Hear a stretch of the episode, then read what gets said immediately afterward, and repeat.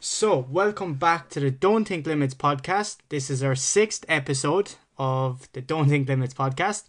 And today's guest speaker is Brendan from B Perfect Cosmetics. Um, he is the founder and owner of that brand. And I've managed to get my hands on him today. He's a very busy guy. So, I'd like to welcome you into the Don't Think Limits podcast, Brendan. Hey, how's it going? Um, so basically we're just going to start off with a little background of basically who you are, what you do for people that maybe don't know you or don't really follow you on social media or anything. Um, so if you just want to tell us a little bit of a story about yourself and what you do as well. Yeah, I suppose very top level. I'm the owner, the founder, um, the sole director of Be Perfect, and I started B Perfect Cosmetics seven years ago with absolutely zero clue about business and even less of a clue about makeup or false tan. And over the last years, from a five hundred pound startup in a, a five hundred pound startup in a local shopping centre in Belfast, I've managed to turn the brand into uh, a, a globally recognised brand amongst the makeup community. You often hear people saying stuff about, you know, um, investing like twenty or thirty thousand into a brand. How did you manage to start it with five hundred pounds? At the time, I obviously had no backing. Um, I worked in sales, and I was I was earning good commission. And one month, um, I, I my, my cousin and one of my best friends had opened their own businesses. One of them had opened a coffee shop, and the other one, my my cousin had opened a barber shop. And I thought at the time, how can I start a business? But I had no backing. Um, they had their parents were able to put money into their businesses and, and, and back them, where I didn't have that option, unfortunately. So I decided, how can I do this? But start start very small. And I was selling a, t- a teeth whitening product for friends at the weekends at trade shows. Um, when I was working for them, I realized that I could really sell face to face, almost, you know, like a market trader, you know, that you would see nearly typically on like J M L or the shopping channels. So we were more or less doing that live. And I decided then, with my experience with working for Living Social, that there was a gap in the market for a good eyebrow product. And I took my mum over on a flight to a trade show in London, and I told her that I was going to start a business. No clue what I was going to do. We went around the show and we bought multiple products that you could do a demonstration with. So that was quick, easy, and a really good before and after. Within that kit, there was all sorts of absolute crap, and I mean fucking crap. There was hair removal pads, there was things to paint and paint your nails, and um, there was tan, there was all sorts of things in there. Um, but the one thing that there was, was an eyebrow product, and I went around all my friends with the bag, and they thought it was off my absolute head, going, which of these products do you think I can start a business with? And they narrowed it down to the eyebrow product. Um, one thing I left out, though, was on the way home from the actual trade show, and you'll probably agree with me, Oscar, you're quite into it yourself, it was the first time that I actually bought the book, The Secret, and I started reading it on the flight home. And on the flight home, I got butterflies because I could really see, I was already sort of using the law of attraction, but didn't really know I was using it. And when I read the book, it made so much common sense to me. And my friends thought I was nuts. They thought I was absolutely off, off, off, off the scale mad. And the week after, the guy that I met in London was in Dublin at a trade show. He was selling the eyebrow product. So I drove down and I met him. And I bought fifty eyebrow kits off him and come back up to Belfast and booked Uh, a spot in the shopping centre in Belfast. And I think at the time I spent about two hundred fifty on product. I spent, I think it was one hundred fifty to book the mall space, and I think I spent about fifty to one hundred quid on the table, and went in and literally called people over and tried to draw eyebrows on them. I had no fucking clue what, about eyebrows, and I was doing them all wrong. So one of the girls came over and showed me how to do it. And at the end of the day, we had sold out, so we couldn't even go back to the shopping centre the second day that we paid for. Um, the week after, I bought, I think it was, I bought, a, I bought fifty the first week. I think the second week I bought one hundred fifty. Um, and it just went from there. I just keep, kept buying the product off him for about two to three months. And every single penny that I bought, or sorry, that I, I got back, I kept putting it in um, till it got to the stage that we were probably two to three months in just selling one product. Um, and I decided that I wanted to get the product made myself because I can knew I knew I could do it and you could and you could sell it and I knew I could do it better. So I was selling a different brand. But at the time, the little pop-up shop was called B Perfect. Um, and under B Perfect, I actually also wanted to sell spinning mops, believe it or not, because spinning mops was a really good demonstration product that you could work with as well. And my vision was to go around the country selling eyebrows and spinning mops.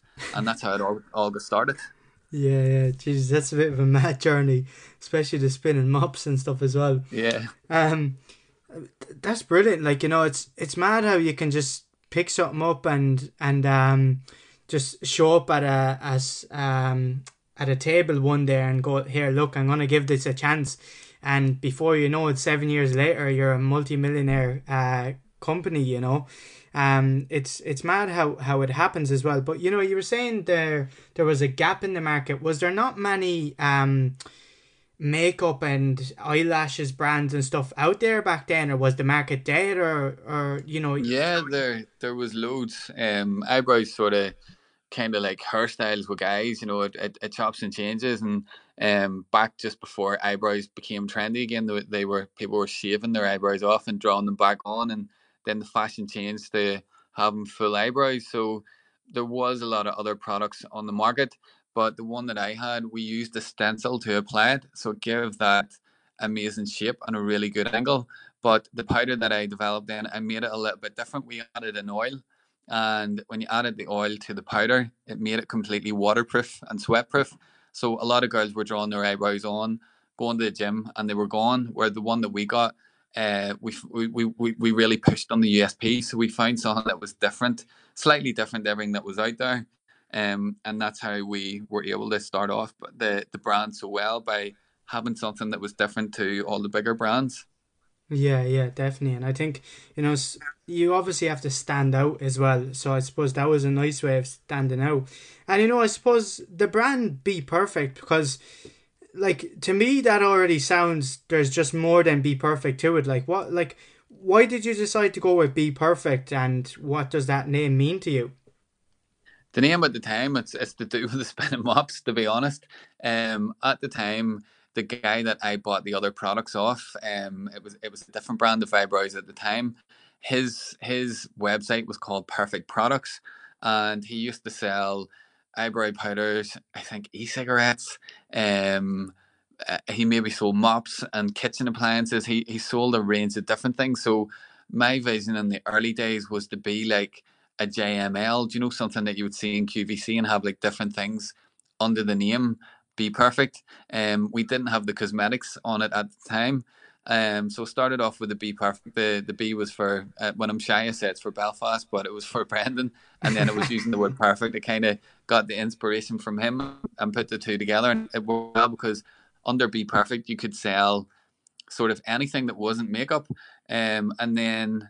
When we went to get the website, we couldn't get Be Perfect. So we decided then we, I think it was three months in and the, the spinning mops got forgot about. Um, and we decided then to call it Be Perfect Cosmetics because we could get the the U R L. So yeah, that's that's how that started. Just, that's a bit mad. I've often um done that myself, where you come up with a name and you, you forget to actually look it up first and research into it. And then you realize, oh, this domain has been taken or something, or you have to pay thirty grand to have it or something, and you're like, crap. Yeah, it's always um, something good to look out for if you're if you're you're, you're thinking of a name, or and also checking if it's trademarked, if, if any other countries have the name trademarked. We were quite lucky because I never looked into trademarks for years, and lucky enough it was there. There was one in France, um, and we had, uh, it was a defunct teeth whitening company that we had to actually uh, appeal the decision, and we, we managed to get it. So Um, I was quite lucky in that sense. But early on, if you're thinking of a name, it's probably check if the domain's available and check if the uh, nobody has it trademarked. Yeah, definitely. Um, some of them can be actually um quite expensive. I remember looking stuff up before. It was like they wanted like a hundred k or something like that to trademark it globally or something. It was it was mad. Like I was like, Jesus. But um, I suppose the second thing I want to kind of go on to is um, like. Did you always kind of have a vision of where you are today and where you're about to go? Like, did, was this always your vision, or did it only come along um, as, I suppose, you got the book, or, or what? What's, like, did you always have this big vision of this brand being so big? Didn't have a vision of Be Perfect. I never, if you had told me ten years ago I was going to start a makeup brand, I would have laughed at you.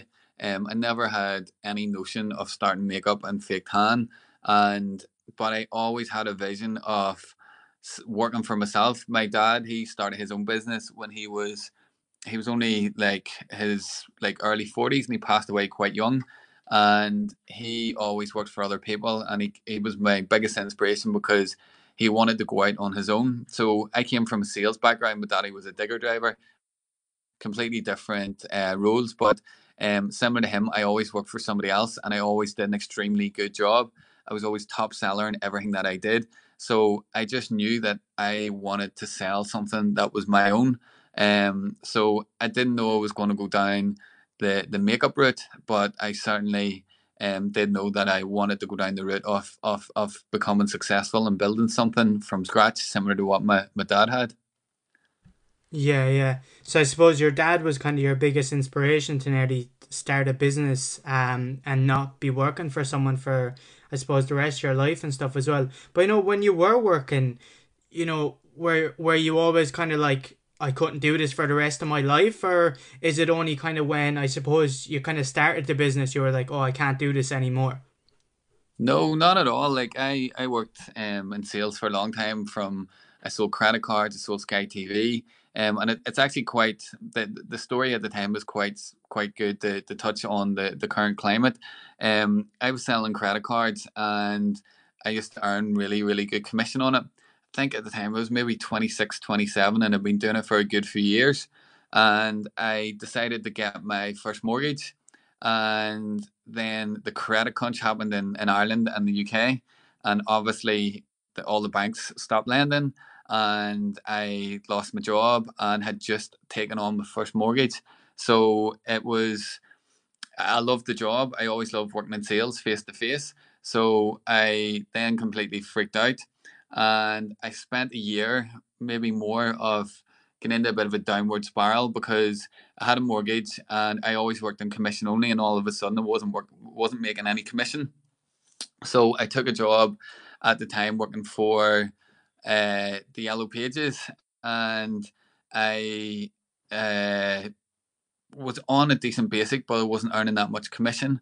So I went through this year of, of being in a job that I really didn't like. I was selling a product that I didn't feel passionate about, but I was scared to leave because I was earning a decent basic, but it was barely covering my mortgage, if that makes sense. So the only time that I really didn't enjoy work was was that particular period. But after that was then whenever I went into uh, sales for Living Social, who is Groupon's main competitor. And there was meant to be three of us working the Northern Ireland, and um, there was a few of us in Dublin, a few of us in Cork. I think it was five guys in Dublin, two in Cork, and there was meant to be three in Belfast. And it got to a stage that um, it was only me, and I, I ran the whole of, of Belfast in the north on my own. And I absolutely loved that job. I did it for four, maybe five years. And I started Be Perfect on the side. So I was doing Be Perfect and my job for probably the first year. And it was a really big decision to have to give up my job because it was just a steady income. I was earning good commission. Um, but whenever I got to the stage where I was starting to realise that there was a lot more to come from Be Perfect, I had to make the choice to leave my job. And it was It was hard to do, but I, I took the risk and, and I went for it, and I obviously haven't looked back since. So, like, I, I've always enjoyed the jobs that I worked in. Um, and to be honest, in my twenties, I was a bit of a, a bit of a rocket. Just just put it like that. So I wouldn't have been I wouldn't have been able to probably be mature enough to run a business as well. So different people do different things at different walks of life. Like I've spoke to you, like I was saying to you the other day on Instagram, I couldn't believe you're only eighteen and you've got your head switched on so good. Um, when I was your age, there's no way I would have been business orientated at all. I just wanted to work for somebody and I wanted to earn good money, and I was happy with that at the time. So I think it's just different strokes for different folks, and everybody just does different things at, at different ages and, and suits what suits them. Yeah, one hundred percent. You mentioned there about um passionate, uh, that word passionate. You know, you were selling a product that you weren't passionate about. And that's a very big, strong word, um, because essentially, you know, you really do have to be passionate about what you're doing in life or your job or whatever, or your business, because like you were saying, you were selling a product that you weren't passionate about, and that's why you weren't selling it well. And then you got these kits in of eyelashes and you just sold them out so quickly. You know, obviously it was a good product as well, but you you had more of that passion in it as well. Um, you know, a lot of people talk about that, but it's actually so true. You know, to to be successful and stuff, you really do have to be passionate about something to be able to sell it or to succeed in it as well. Um, I suppose that kind of brings me on to then, obviously, fast forward um, a good while then to Dragon's Den. How did you even go about doing that, or how did that end up happening? Yeah, it was actually at a, a trade show, a beauty trade show in Belfast. And at the time, it was maybe two to three years in. And we had then maybe, I think I had three products at the time. Um, and the, I went from, from the shopping centre in Belfast. What we done was we, we took the show on the road, and I sold my car, I bought a van, I traded in for a van. And we literally drove around the U K and Ireland, going to horse shows, cow shows, wedding shows, beauty shows, you name it, all around the country for maybe two to three weeks at a time. And it was long hours, loads of driving, but it was it was a means to an end at the time to get me to where I am. So I, I spent the first two to three years, like I mean, working extremely, extremely hard, because I had no big money, I had no big back and no anything. And I was just building it all along as I went. And if I maybe, like from the first week in the shopping centre, the following week I paid for a shopping centre that was double the price, and it was a bit of a risk, but it wasn't going to flatten me. So I kept taking lots of calculated risks along the way for two to three years. And we built it up. We had three products, and we had just started selling into some beauty salons, and we started selling into some pharmacies in the north. So we got one of our first uh, big orders for the tan. Um, and we were still driving around the country doing the pop-ups, if that makes sense. But this is when the retail started to, to, to kick off for us. Um, we'd also, firstly, we were one of the first brands to start working f- with influencers. I'm sure everybody knows SOSU, um, who also has an amazing uh, Irish branch, is absolutely smashing it as well. Uh, SOSU was one of the first influencers that we actually worked with on a sponsored post back in the day. Um, and Tiffany and L M D, and obviously went on to to collaborate with L M D. So we were kind of doing this at the time of Dragon's Den, you know, influencer thing. That it wasn't even called, it wasn't even a word then, it was called bloggers. It wasn't really so much called influencers, it was called bloggers. And we were kind of tapping at that. We were starting to go into retail. Then we were at the beauty show in Belfast, and one of the Dragons was at the show, and she bought the products from the stand. And I remember looking and going, I know that girl's face. And then I remembered she was she was uh, from Dragon's Den uh, on R T E. So I got home that night, went straight onto the Dragon's Den website, and I applied, and I filled in the form. And I think it was like maybe it was maybe six months later before I heard from them, and I got the call, and I'd been shortlisted, went down and seen them. And yeah, that's that's that's how that happened, because uh, it was from seeing the, the Dragon buying our product at, at one of the beauty shows. Jeez, that's mad. And did you did you get that investment back then, or did they turn you down, or how did it end up working out for you? Well, I went on to the show, and I knew before I went on the show that I didn't have to take an offer if I, I didn't get it. And it was, even though I was quite confident going in, um, because I didn't necessarily need the backing, if that makes sense. But at the same time, you're fearful, because if they don't back you or they don't like your product, it could nearly have a, a bad effect in your business as well. So even though I was confident, I was still I still had a bit of nerves. And when I went down and went in, um, oh, it was awful. Like the worst part was you have to stand in this fucking broom cupboard and pretend it's a lift, and you're kind of you're kind of acting. And I am not an actor. Like, I'm fine talking on Instagram, I'm fine talking on podcasts, but if you have to pretend you're doing something, uh, I, I, my knees started banging off each other. I was absolutely shitting myself. Um, and it was all the wee stupid things that you had to do during the day. Like, the, it, it just wasn't real, if that makes sense, where it got to the end of the day, and we were the last people up.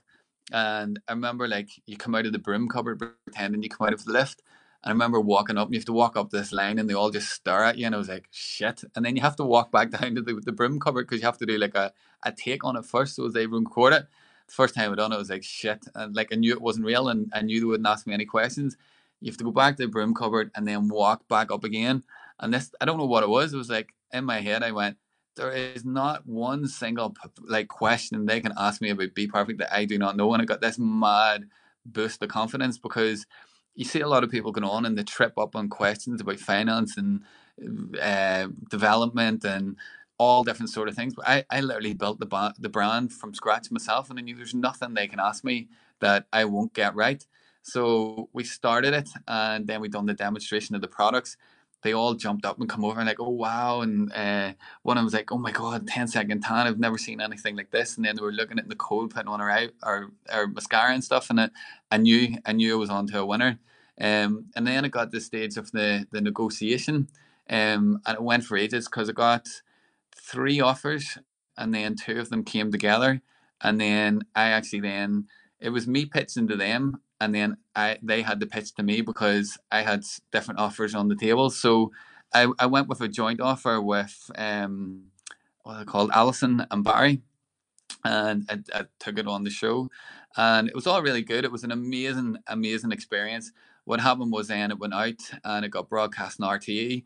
Um, and as I was saying at the start uh, there earlier, we were selling it a few places in the north, but once we went on to Dragon's Den, R T E. Literally Southern Ireland just opened up overnight for us. It was like, it was like a massive boost for us, if that makes sense. Even though the one thing about it was Sam McCauley's, I'm sure you know them down in Cork, the McCauley's group, um, Joan the buyer, I had met her before Dragon's Den, and she had already agreed to take the brand in. So I knew that even without Dragon's Den, we were starting to go into the retail scene. We were starting to go into the influencer blogger scene, and we already had a good grasp. And when I went down to meet them in Dublin, and they had a big, massive contract, and I just, I just felt like I was going to lose a bit of creative control, and I also felt like they weren't able to add much more value, and what they wanted to do was focus on Ireland, North and South. And I thought, I'm doing this myself, and I, I can do it anyway. So I, I decided to leave it. But that said, if we had, if it had been six months. twelve months before we started doing the retail side and started getting into that, I feel like I potentially would have taken the offer. Um, but at the time, it just wasn't right for me. It was just a little bit too late. Yeah, yeah. You were saying about uh, the, the fake stuff in the lift. I remember when I was on Ireland's Fittest Family as well, um, they were... You nearly do half the filming, and then you do five minutes of actually real stuff. It's like T V is absolutely crazy, like... Yeah, um, it's it's mad altogether. But um, I, I actually watched Dragon's Den myself a, a good bit as well. For anyone that doesn't know what Dragon's Den is as well, um, for anyone's like, what the hell is are they on about? Dragon's Den is basically these four people, four or five. Is it? Is it four or five, Brendan? Uh, sometimes it depends. The U K one I think started with three, and then I think some of them now have, have five. Yeah, so it's basically just say like five investors, and then you come in with your business. Just say Brendan came in with his business. He's like, this is what I do. This is the figures I predict to do. And then they open up for questions, and they ask you questions about your business, and then they either invest in your business or not. Did you actually, um, were you going into Dragon's Den going, right, I'm ready to give away ten percent of my business for fifty thousand, or did, did you have all that planned out, or what's your lowest um percentage you're willing to go down to and stuff? Um, I, yeah, at the time I, I knew you had to give away some. And what I did was, um, trying to remember, they offered me eighty grand for twenty percent of the business. And I then renegotiated back with them. If I paid them the eighty grand back in year one, would they drop to ten percent? And they said they would. So yeah, you kind of know that you have to give away some of your shares. Um, and, and that's, that's what they kind of expect. Yeah. Yeah. Um, yeah, just that's unreal.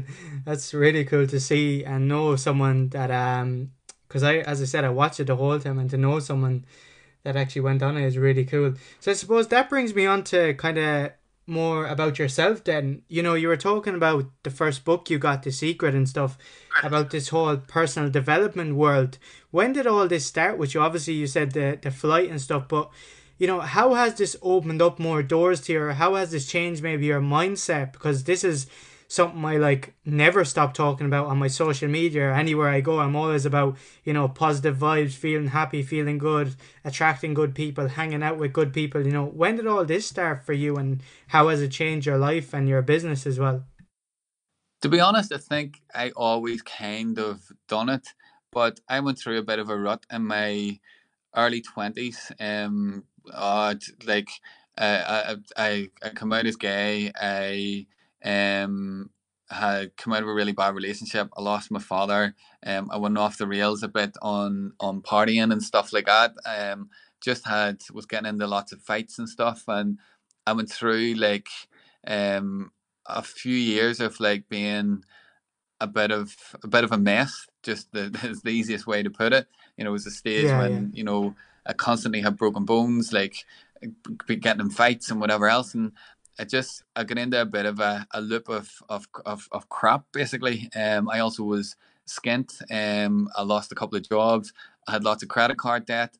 And I think I then, I was always quite positive until then. And probably from I was nineteen till about twenty-one was probably the worst few years. Um, so I then started working in sales and started changing my mindset and started to think about my future. And then when it was, I think it was twenty-six, twenty-seven, then I, I can't, I think through my, my years in my twenties that I started to realize like I want more from life. Like I don't want to, don't want to like spend my life just partying or, um, you know, like, or any of the crap that I have been through. So whenever I got my hands on The Secret, I'd already kind of started doing a lot of things that was in it. Um, yeah. But for business and for, just everything really, the business, health, everything. I just think it really, really helps. And I mean, it's, to me, it's just common sense. I mean, there's nothing in it that sometimes, I remember when I worked in, as I was telling you, for the, the Yellow Pages, a lot of the, the, the guys and girls in there were reading the book, The Secret, and they were smashing their target. And I was always a really good salesperson and I could never, ever, ever hit target in there. And yeah. I was, as I say, so deflated. And they kept telling me about the book, The Secret. Um, and it was with their recommendations when I seen it in the airport, I grabbed it and I was like, and as soon as I started reading, I think I read a few chapters between the airport and on the way home. And uh, it, give, it literally gave me butterflies just about everything, about life, about my future, about my business that was in a in a bag basically at my feet. Um, so yeah, it was probably in my mid mid to late twenties that I, I really started getting into it. Um, and I, I don't, you know, we always have shit days, like as positive as, as I am, um, this whole lockdown thing, like I was fine. I was keeping the positive head on. It was like, okay, I will be back to normal in two weeks. And I was sailing through lockdown. And yeah, then yeah. last weekend, I just, I don't know what came over me. I felt, I watched too much news, I think was the problem. And it was like Northern Ireland wasn't coming out of it for another three weeks. And it was like, oh God. And I just went into that, like for one day, I went into that deep zone of overthinking, watching too much news and I'm feeling unhappy. And on Monday morning, I got up and went, right, I'm going for a run. I'm going to eat clean. I'm going to um, read a few positive quotes. And literally from Monday till today, I've been buzzing all week. I had one bad, like, everybody has bad days. You know, it's all great. People can say, oh, Brendan, yeah, you've a really successful business, bloody, bloody, blah. But everybody gets fucking shit days and everybody has been through shit. And I genuinely believe anybody with the right mindset can turn around absolutely anything that they want and totally change their life. Because I look how I was in my early twenties till how I am now. And if I was able to turn things around so drastically, I believe anybody can. Yeah, one hundred percent, one hundred percent. Um, you were talking about, you know, The Secret and stuff like that, and you said um, you kind of already knew a lot of it as well.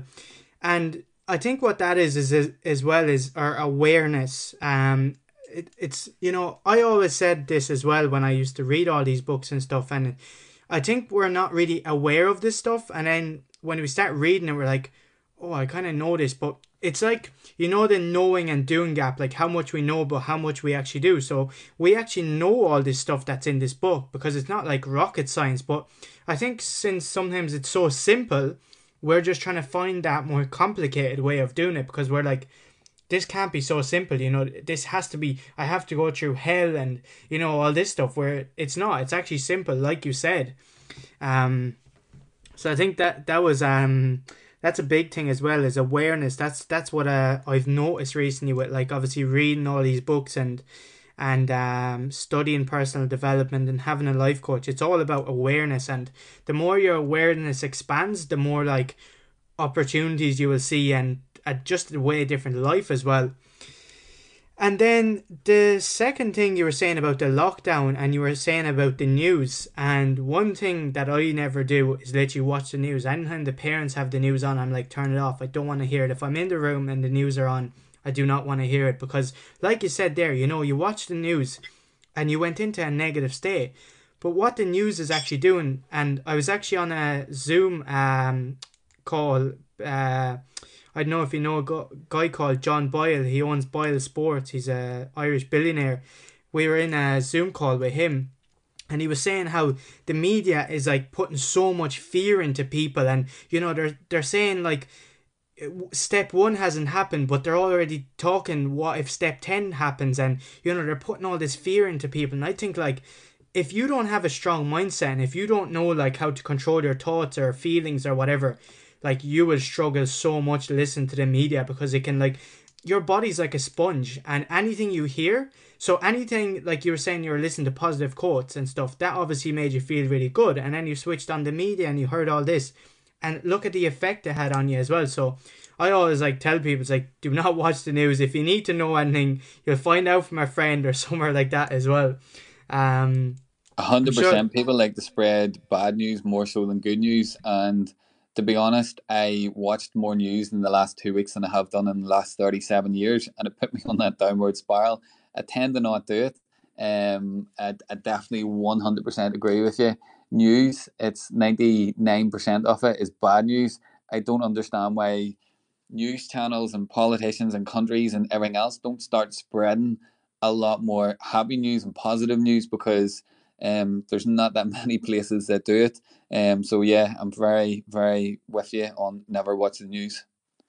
Yeah, one hundred percent. I was actually, um, my sister bought me, um, the, she bought me a program for my birthday, um, The Science of Getting Rich.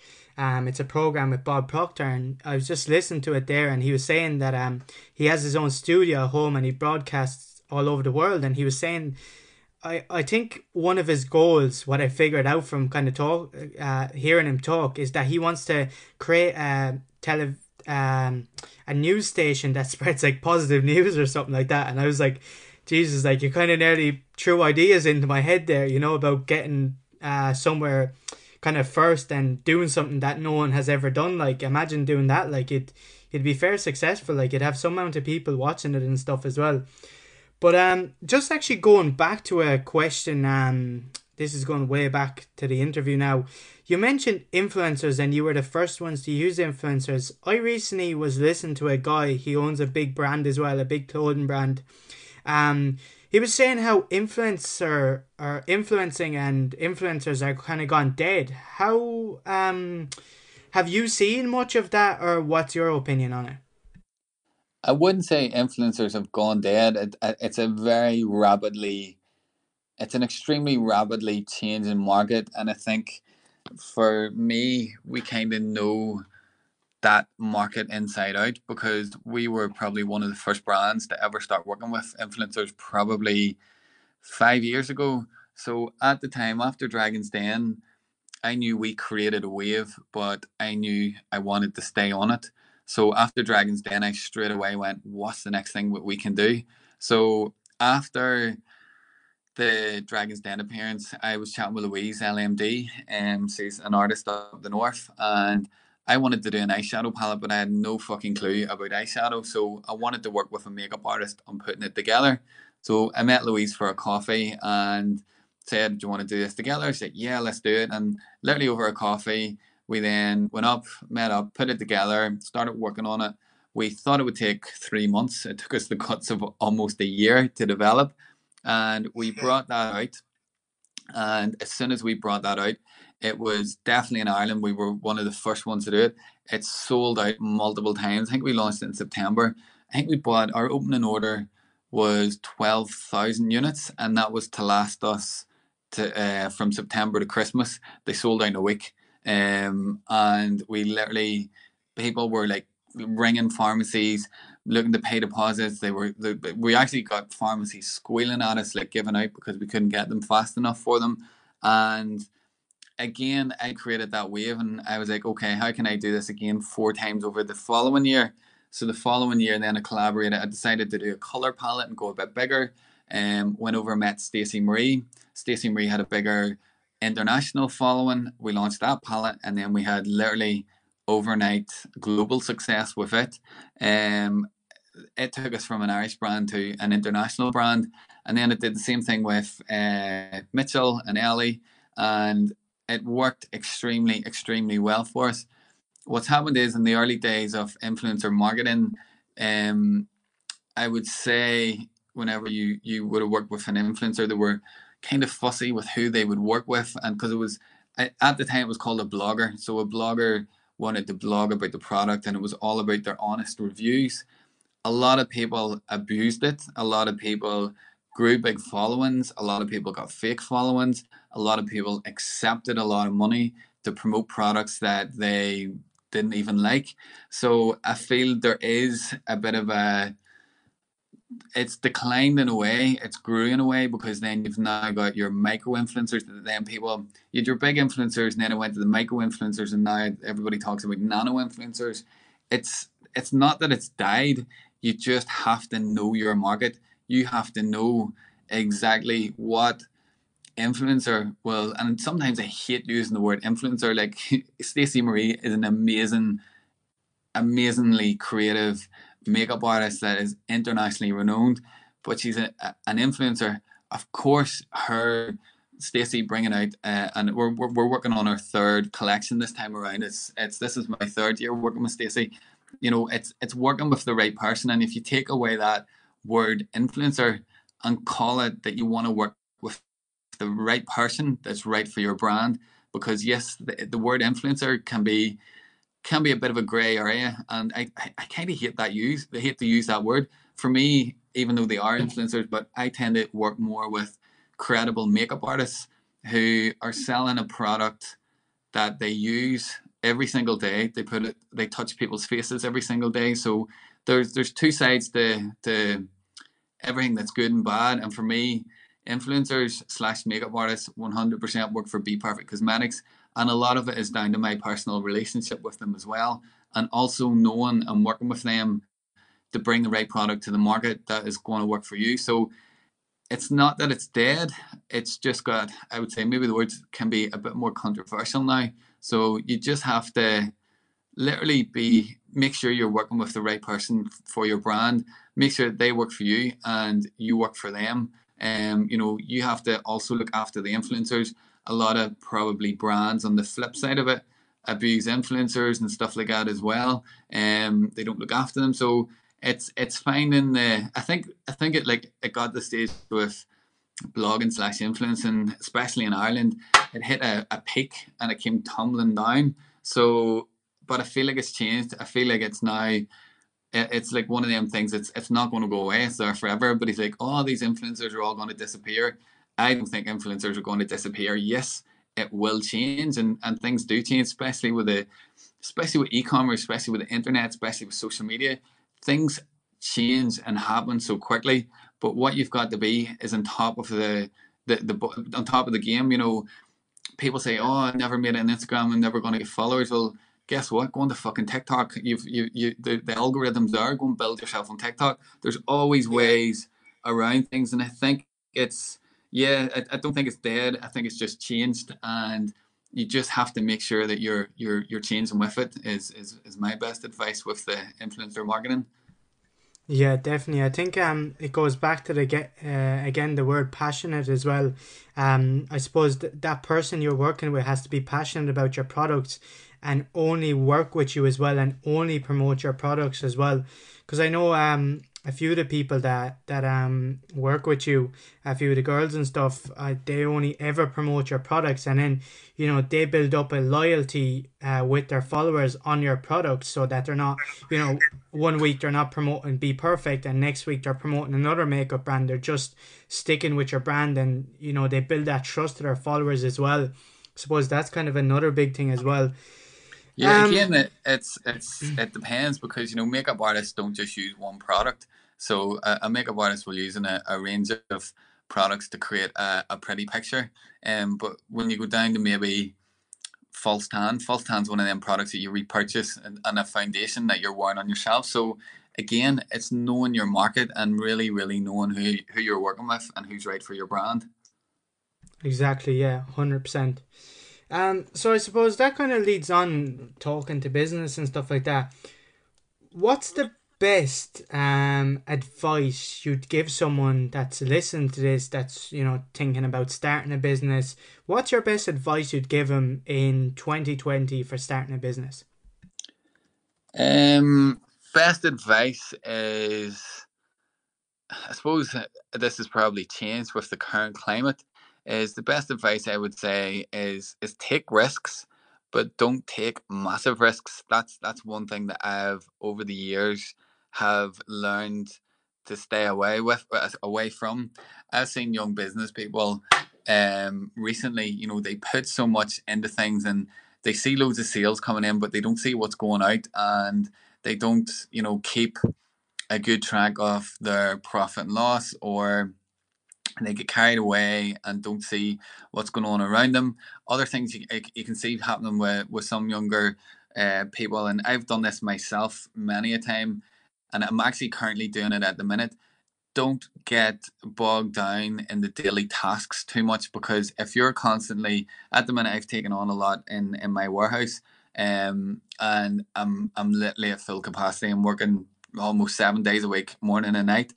I, if I was to continue like this, I will stop to see things happening that I need to see. I, I always call it helicopter, and what you need to be is always on top and make sure your business runs itself without you having to be the person that's down in the nitty gritty doing the grind, because you'll, you'll never see the bigger picture. Um, and also always take risks, but never take huge risks that could floor you, because I've seen people do it. You know, I could have done it maybe two, three, four, five years in. I could have went, okay, I've got this money sitting here, and what I could do is go and put it all into this, take a gamble. And I've seen so many people do it. They take the big gamble and it doesn't pay off, and then you're then you're fucked.